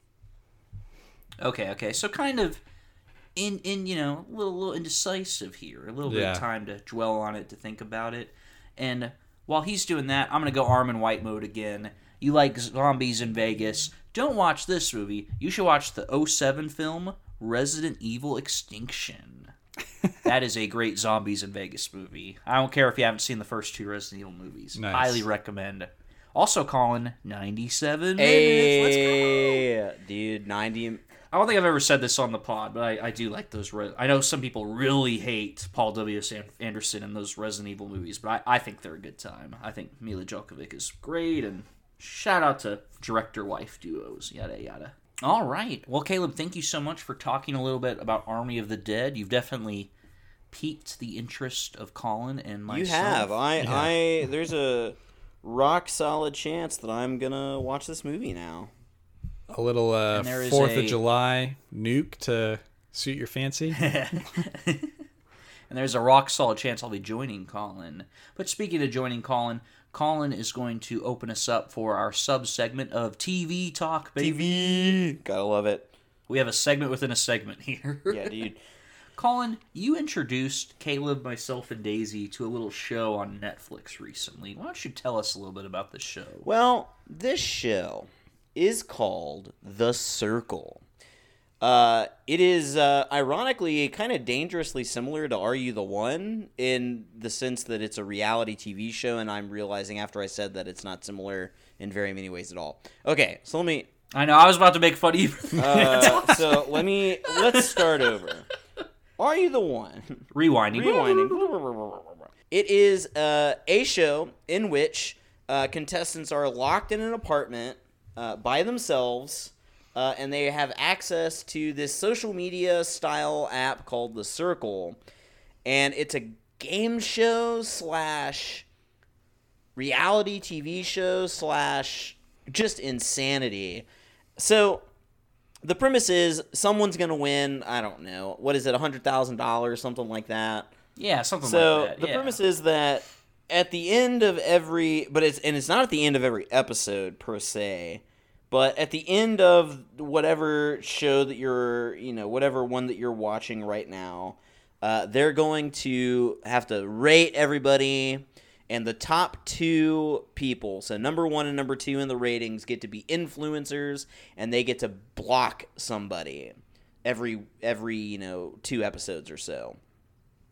And there's Very survivor. Yes. The tribe is spoken. and there's so much there's so much strategy. Well, Colin, did you talk about how they don't even interact with each other? oh yeah, they, they don't see each other. So there's catfish. They're all in different apartments. yeah, there's buildings. catfish on the show. There's and there's people, you know, girls playing guys and guys playing girls and and all this But then there are some people who are actually playing. Yeah, and then there are some too. real people, and it's just so incredible, like the strategy that they all think through and go through to to stay on top of like oh well i've got to maintain this alliance but oh this person's you know really aiming for me so i got to figure out a way to get them out. And it and there's just and they introduce new people at, at seemingly at random and they add new rules and there's games that they have to play that uh, force them to reveal things about themselves there's one twist in season two that i don't want to spoil because caleb's not there yet but there's a, Yep. there's a dude playing a girl, uh, and something happens in the show that just blew, like blew me and Catherine away. Like I can't believe they let this happen, but then they swerve and recover from it uh in such a crazy way it, it, like the show takes a like a twist on a twist and it's oh my goodness guys this is trashy reality television i'm not gonna try to tell you that it's not trashy reality television that's exactly what it is um and Well, and I think what Colin's kind of hitting at, and whether or not you'll like the show or not, is that keyword of alliance. Because this is very much a show about social media. No one really knows who each other is. It's all based off the circle social media profile they create to share with one another. Right. So it's a lot of, as far as the filmmaking goes, it's a lot of cutting between these different apartment buildings. And in season one, oh, what's the guy's name? It starts with an S. He's like, he uses his wife's picture. and he's playing the girl. Uh, Seaburn. Se- Seaburn, Yeah. that's right. So there's this guy named Seaburn, but he is playing, is it Rebecca, Rachel? Reb- Caleb, you're on Bec- season one. Uh, Yeah, I think it's Rebecca. I'm pretty sure it's So he is presenting himself as Rebecca to the other members of the circle, and he's trying to form his alliances to where no one can figure out that he's catfishing the rest of them because he doesn't want to be blocked, voted out of Right. the circle at the end. He came pretty close to being figured out. Spoilers. Have you finished season one yet, Caleb? Yeah, Caleb, did you I'm fin- in season one, guys. I watched that show so fast. I don't. I don't. I don't remember at this point. How about this? Has anybody won? Has anybody won money? oh yeah, yeah, yeah. Okay, so you're on season. Nice, nice, nice. Yeah, I'll, I'll be honest, because I know Colin's really hung up on the show, and Daisy, Daisy loves, loves, loves this show. I'm not quite as hung up on it as Daisy. Or Of course you're not, Jack, because you hate fun things. I hate all fun things. I hated Requiem for a Dream. Everyone was like, "This is the most fun movie ever," and then Jack's over there ruining our fun. I'm of the mindset I like my reality competitive TV shows where they have all the players introduced at the beginning. My big turnoff with the circle is I'm not crazy about the introducing new players. Dude, it switches stuff up show. so awesome. Like, oh gosh, I love the introduction of new players. It's such a Now, I, I don't think the circle necessarily does a bad job of it. It's just because here's the deal: when you have new players, sure you already you could switch up, change up your alliances, but you also kind of already have alliances you've already formed. So, from a psychological perspective, there's going to be people who are. It's going to be easier for them to stay in with the alliances they have. And, and I know there's exceptions and there's twists and turns, and I think season two especially does a really good job Yes. with that. But there's something about that competitive mindset that just doesn't really work with me the way it works with something like Are You the One? This also might be nitpicky, but I kind of hate it when these shows don't really explain the majority of the rules in the first episode. Because this is one of those shows where uh, one of their. Oh, I said, this is one of those shows. I don't really like it when shows don't really explain the rules, the foundation for how the show's set at the beginning because this is one of those shows that's very much built on the twists and turns like oh boy little did our players know that we had a surprise for them i get why shows do that but for me it almost hurts the competitive edge of who i want to Sure. root for and how these people are playing the game Th- this is nitpicky i get that Yeah. everything i've said this episode It's a different dynamic, Jack, because they have to Right, actively right. adapt while in this strategy based environment. It's not a here are the rules. It's going to stay like this. Go. Like that's a totally different dynamic. Right? Like that that would be it's just a different system, a way to do it. and I definitely get why people enjoy that. Because for me, the second part of why I think I don't really dig this show's vibe is the fact that I'm not really a social media savvy person. And this show is all about social media and presentation and using the internet to present an image of yourself. And for me, a lot of my kind of internet interest followings has less to do with who you are and more of what you're interested in as far as subcultures go. which I think that's a whole nother rant for another day. But there's just Yeah. A lot this show offers that doesn't really tick the right boxes for me. Sure. And Jack, I'm not super social media savvy either, but I'm super interested in other people engaging with this idea Yeah. and watching how they go about doing it. And and one thing that I think is so cool is that it, the only way they communicate with each other is via text on a screen. There's no Right. voice communication. There's no video communication. The, you have a No picture to go off of, a profile description, and the text that they say. And what I one of my, some of my favorite moments are when like someone tries to say something really nice and then the other it cuts to the other person they're like, "Uh, I can't believe they would say that." And it it, it almost is like a rep, like a, a a visual representation of how fucked up social media can be because Oh, yeah. you you don't have the contact you, you don't have tone of voice you don't have the prop like oh, it definitely shows like that the- miscommunication. oh at for sure play. like the people you just don't have those types of uh, you just don't have those types of, of things and i i love it I, I, I love how it represents it. Yeah. I love I love that idea. It's just incredible. And I will say this. I think for me, the strong point of the show, where I'm more in favor than not in favor, because I might not love this show, I might not even like this show, but I do think it is a good show. And the reason for that is because you are basically watching people's. You are basically watching people sit in a room by themselves, communicating with each other over chats.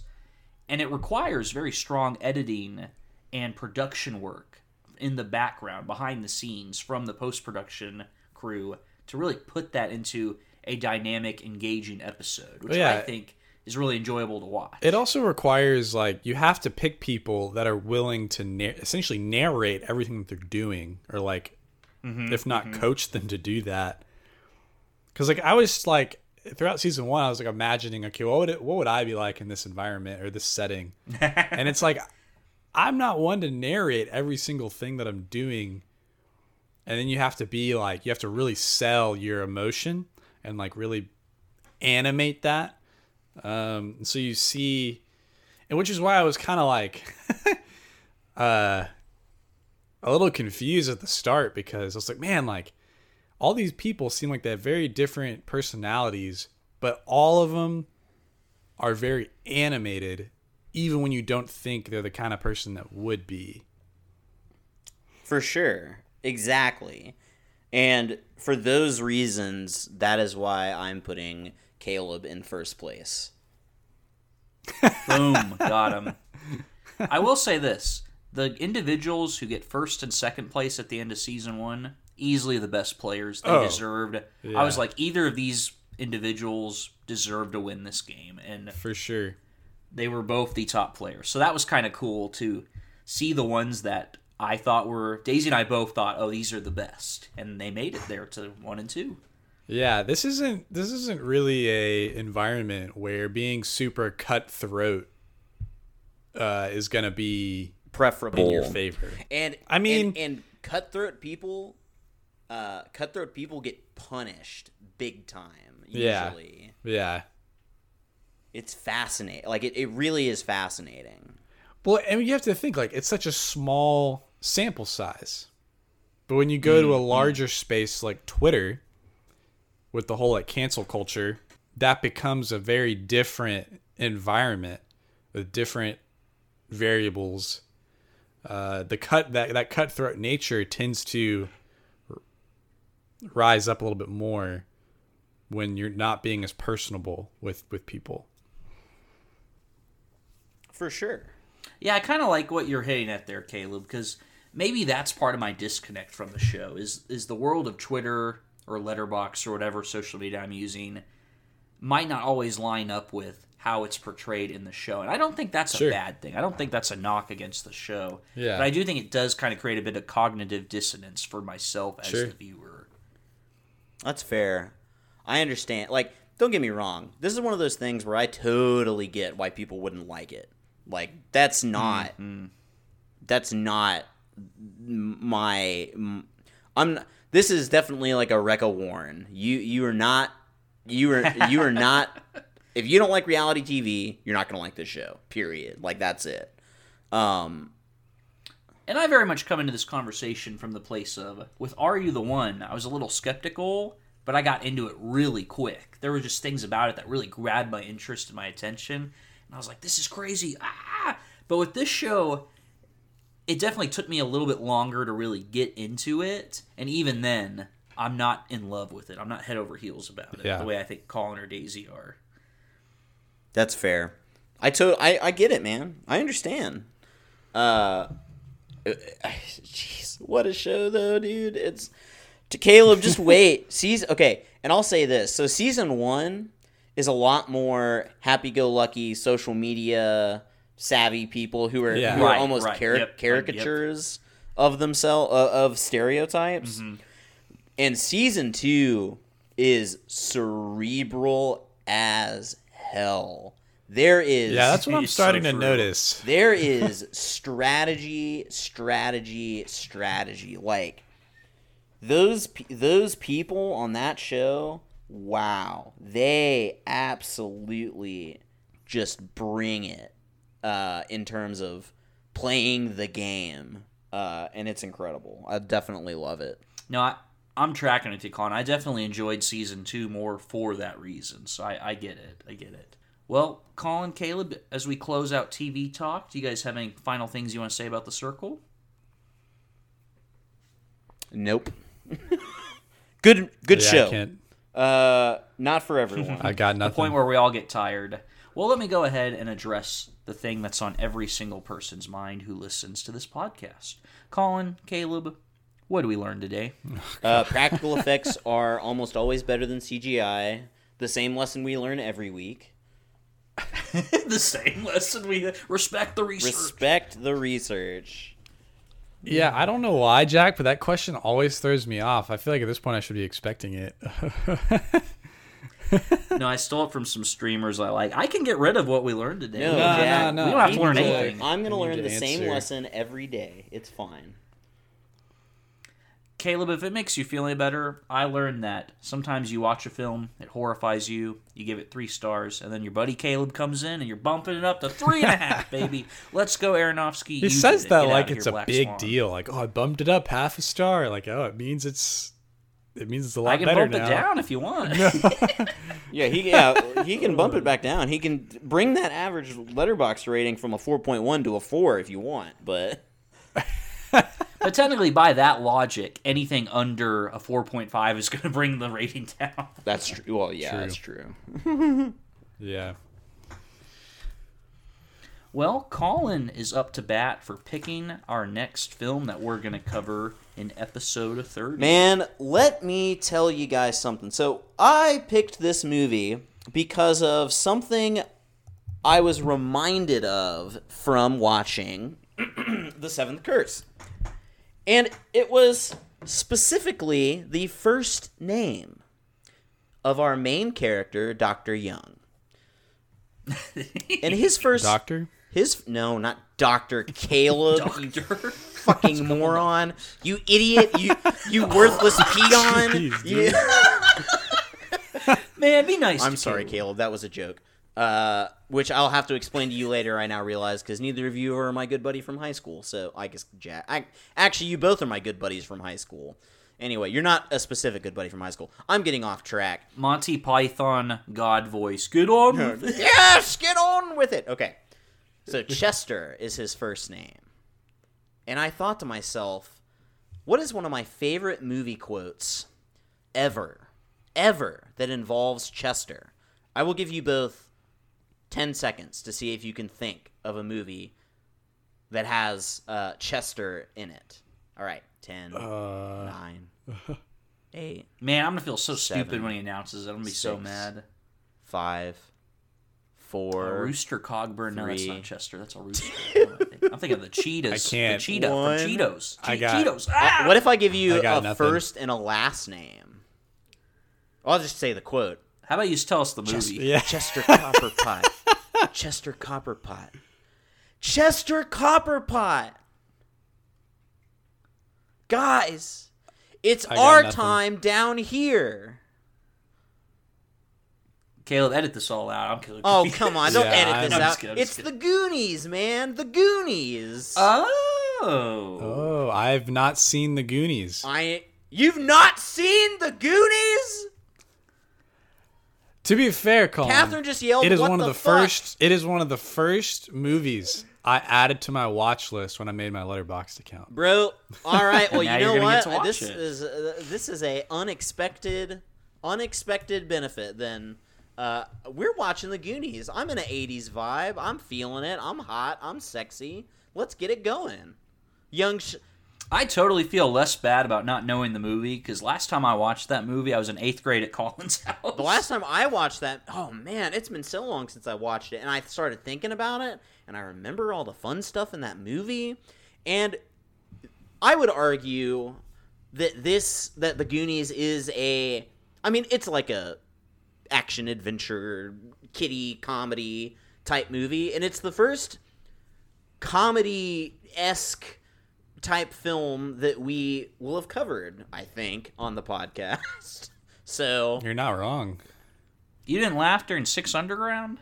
no no I no, laughed no, no. at it. I'm sorry intentionally funny Jack intentionally funny No, one thing, and we'll talk about it more. I like about the Goonies is that it definitely is a genre-bending kind of, like Seventh Curse. It's a whole cocktail of different things going on. It's very much an adventure movie, but it's very funny. The gang's getting together. Young Josh Brolin is hot. bro yeah young Josh gonna be a Brolin young. Sean Astin dude Goonies never say die. Data from uh or Data is I know we were talking about Yeah, Temple is- of Doom, and now here we are. huh? You've never seen the Truffle Shuffle? You've never seen the Truffle Shuffle? Oh my god. no. All right, all right. Well, let's close this out. Colin, good job. Join us next time as we watch Richard Donner's 1985 film, The Goonies. Keeping up our 80s trend. Should be a good time. My wife just fed me some food that she had to make for her podcast. And I'm going to go ahead and say live on air that this is my new favorite thing that you've made. Yep. Wow. It's completely. Bro, give it a shout out. Give her podcast a Dark shout Side Tour Guide. My wife cooks a meal based on a city that they're covering. What's the dish from what city? This is vegetable curry, and it is for oh, Bangalore. curry. Oh my god, The city Bangalore. Mm. And Oh, we yeah, dude, Apex. this we is a fun. Okay, speaking of Apex, I they've all three texted me at some point and complained. They're like, "I fucking hate Apex." And I'm like, "Why?" Because our next city is Bangalore, and every time we Google Bangalore or something, the Apex character comes up. That's hilarious. hey, Bangalore's a good chant. Very good Iconic. chant. Well, anyways, I'm going to close this bad boy out before we start ranting about Apex. I'm Jack. I'm Jack, Colin. I'm Caleb. and we are yelling at the screen. Thank you for joining us. We'll see you next time to talk about the Goonies. Bye bye. Later. You prayed and believed your whole life, and here you are. Explain that to me.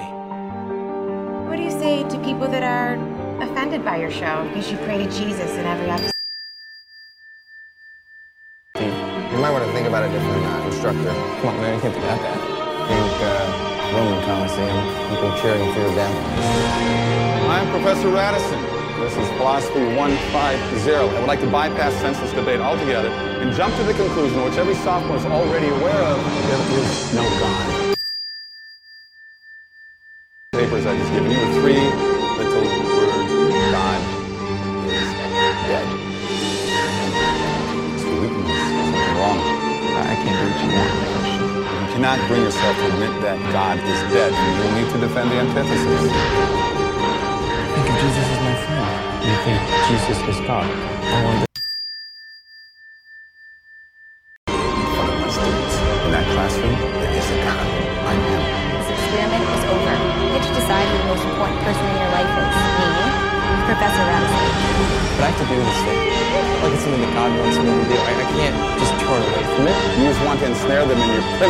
superstition. What I want is for them to make their own choice. That's what God wants. You have no idea how much I enjoy failing. Yeah, but who are you really looking to thank?